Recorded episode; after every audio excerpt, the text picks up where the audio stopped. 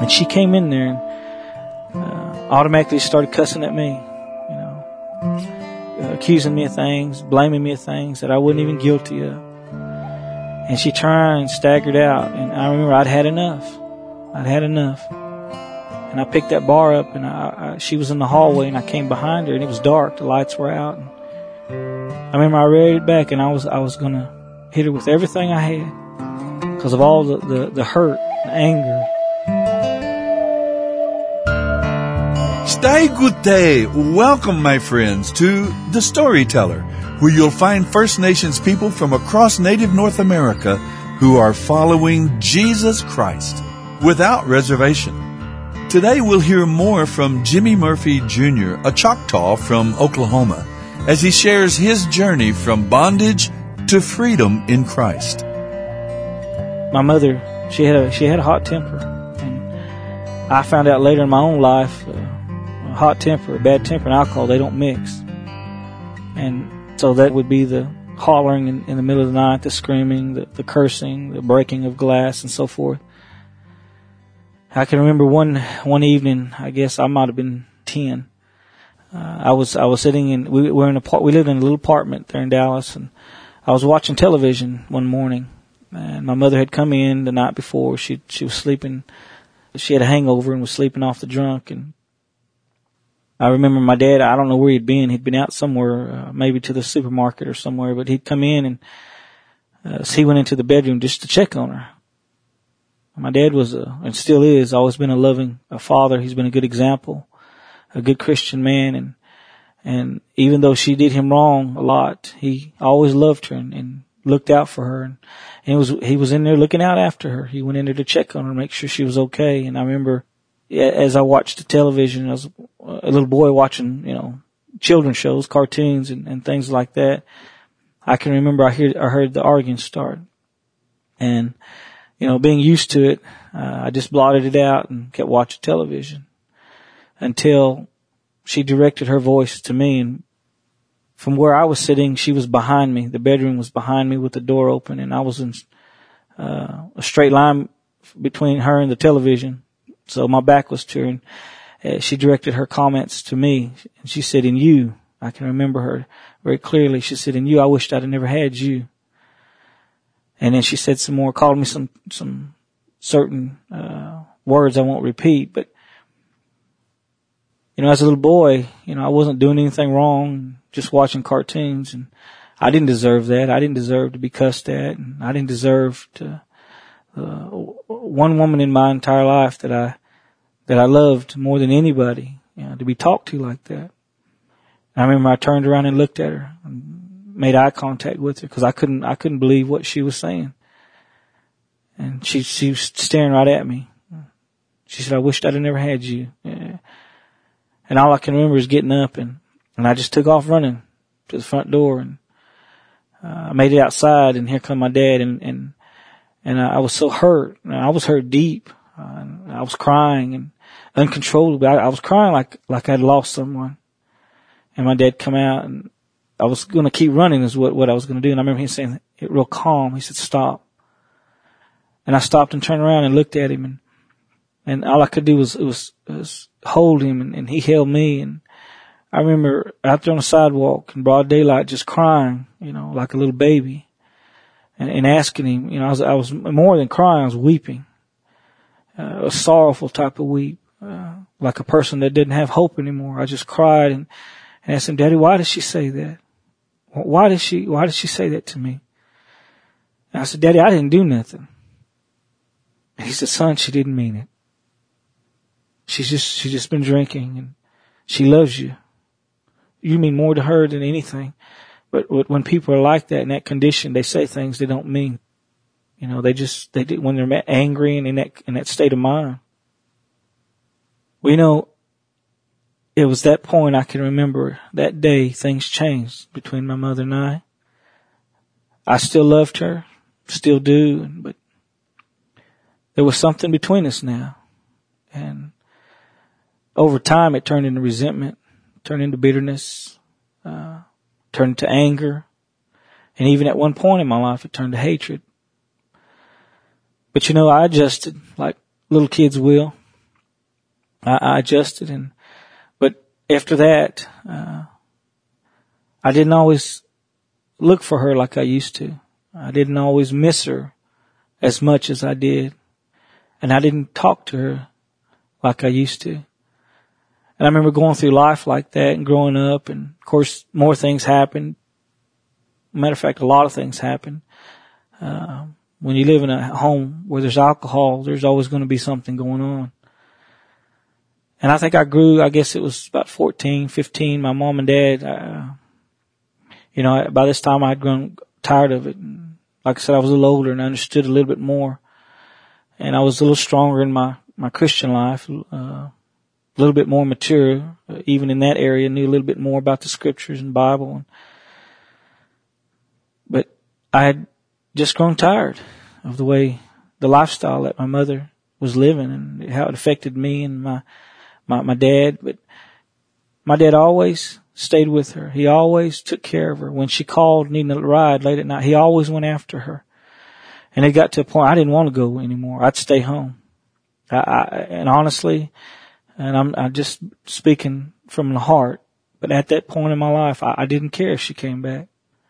I, I got to a point I kind of wish she just stayed wherever she was at. And even came to a point where I asked my dad, Dad, why do you stay with her? Why do you put up with that? And I can remember him looking at me in that calm voice that, that my dad has and said, son, that's, that's your mother. And that's my wife and I love her. And no matter how wrong she is, uh, that's still your mother. And he left it at that. And, and of course I thought about that and I, I, realized that and I knew that, but still yet all the hurt and the things that I've seen, uh, it just, that was too much for me. I was about, I guess 15 years old and again, I was in my room and it was about two or three o'clock in the morning, middle of the night anyway. And Dad was in his bedroom and she'd come in. And she came in mad. She came in, came in arguing, came in cursing, uh, went in there and just automatically went to Dad and took it out on him. And uh, she came to my room after she left with him, and, and I was awake by this time. You know, I, I had been awakened by the, the hollering and cursing. And I just turned my stereo on. You know, I didn't want to hear it. I didn't want to hear the, the fighting anymore. I was, I was tired of it. I remember I used to have this steel uh, bar.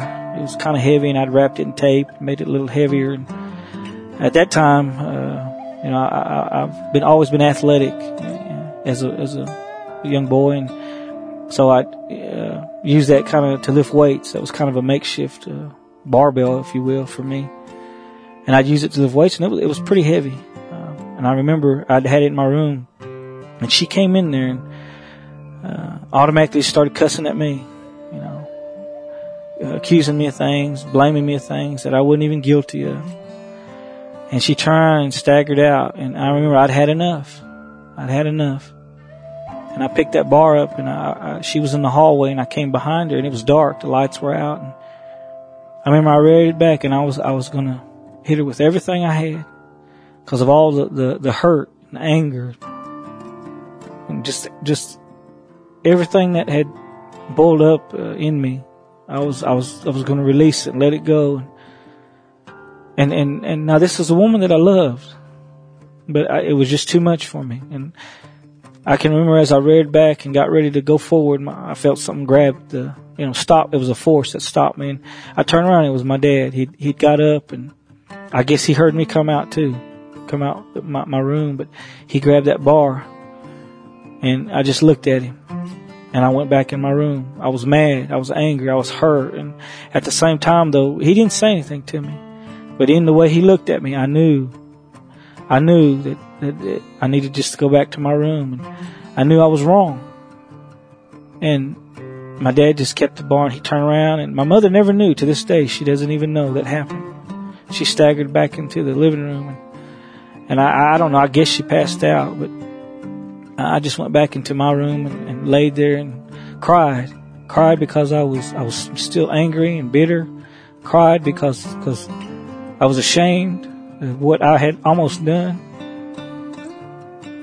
Finally, I, I, go, I went to sleep and I woke up the next morning and, and she was gone again.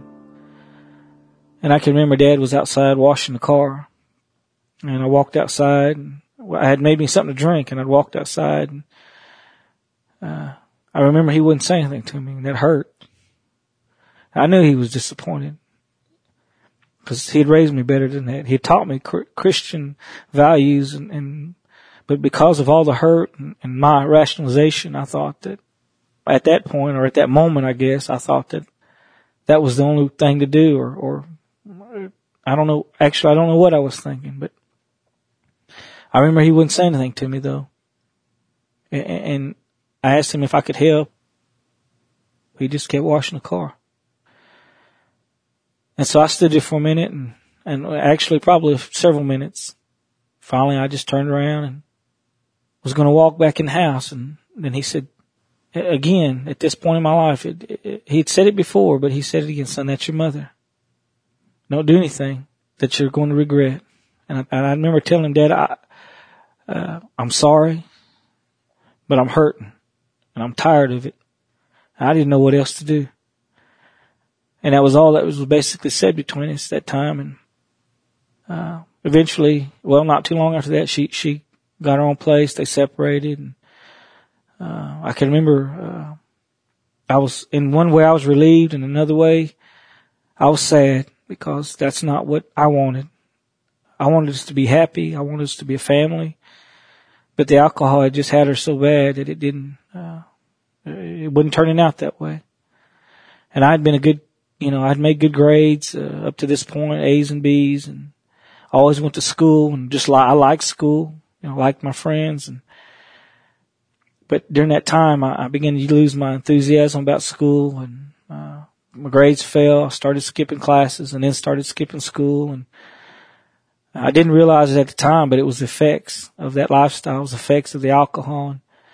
But I, uh, all my friends, you know, they, they, uh, kind of had the same lifestyle I had, had something going on in their life, but they were all, back then they all smoked marijuana and uh, drank beer and tried to get me to do it, but I, I never would. I always told myself I'm not gonna, I've seen what it did. Uh, I didn't, I just had, at that point I just thought my mind was made up about alcohol and marijuana and weed and did different drugs. I would, I, I just wouldn't do it. I was the only one out of my friends that wouldn't do it. But uh, eventually, one thing led to another. Uh, I started drinking. Something I said I'd never do. I started drinking. It's heartbreaking to hear the pain that alcohol inflicts on families. And it sounds like the cycle is about to continue. But I promise you this, this is not how the story ends. And if this is hitting close to home for you, it doesn't have to be how your story ends either. Jesus says, Come to me, all who labor and are heavy laden, and I will give you rest. Take my yoke upon you and learn from me, for I am gentle and lowly in heart, and you will find rest for your souls. For my yoke is easy and my burden is light.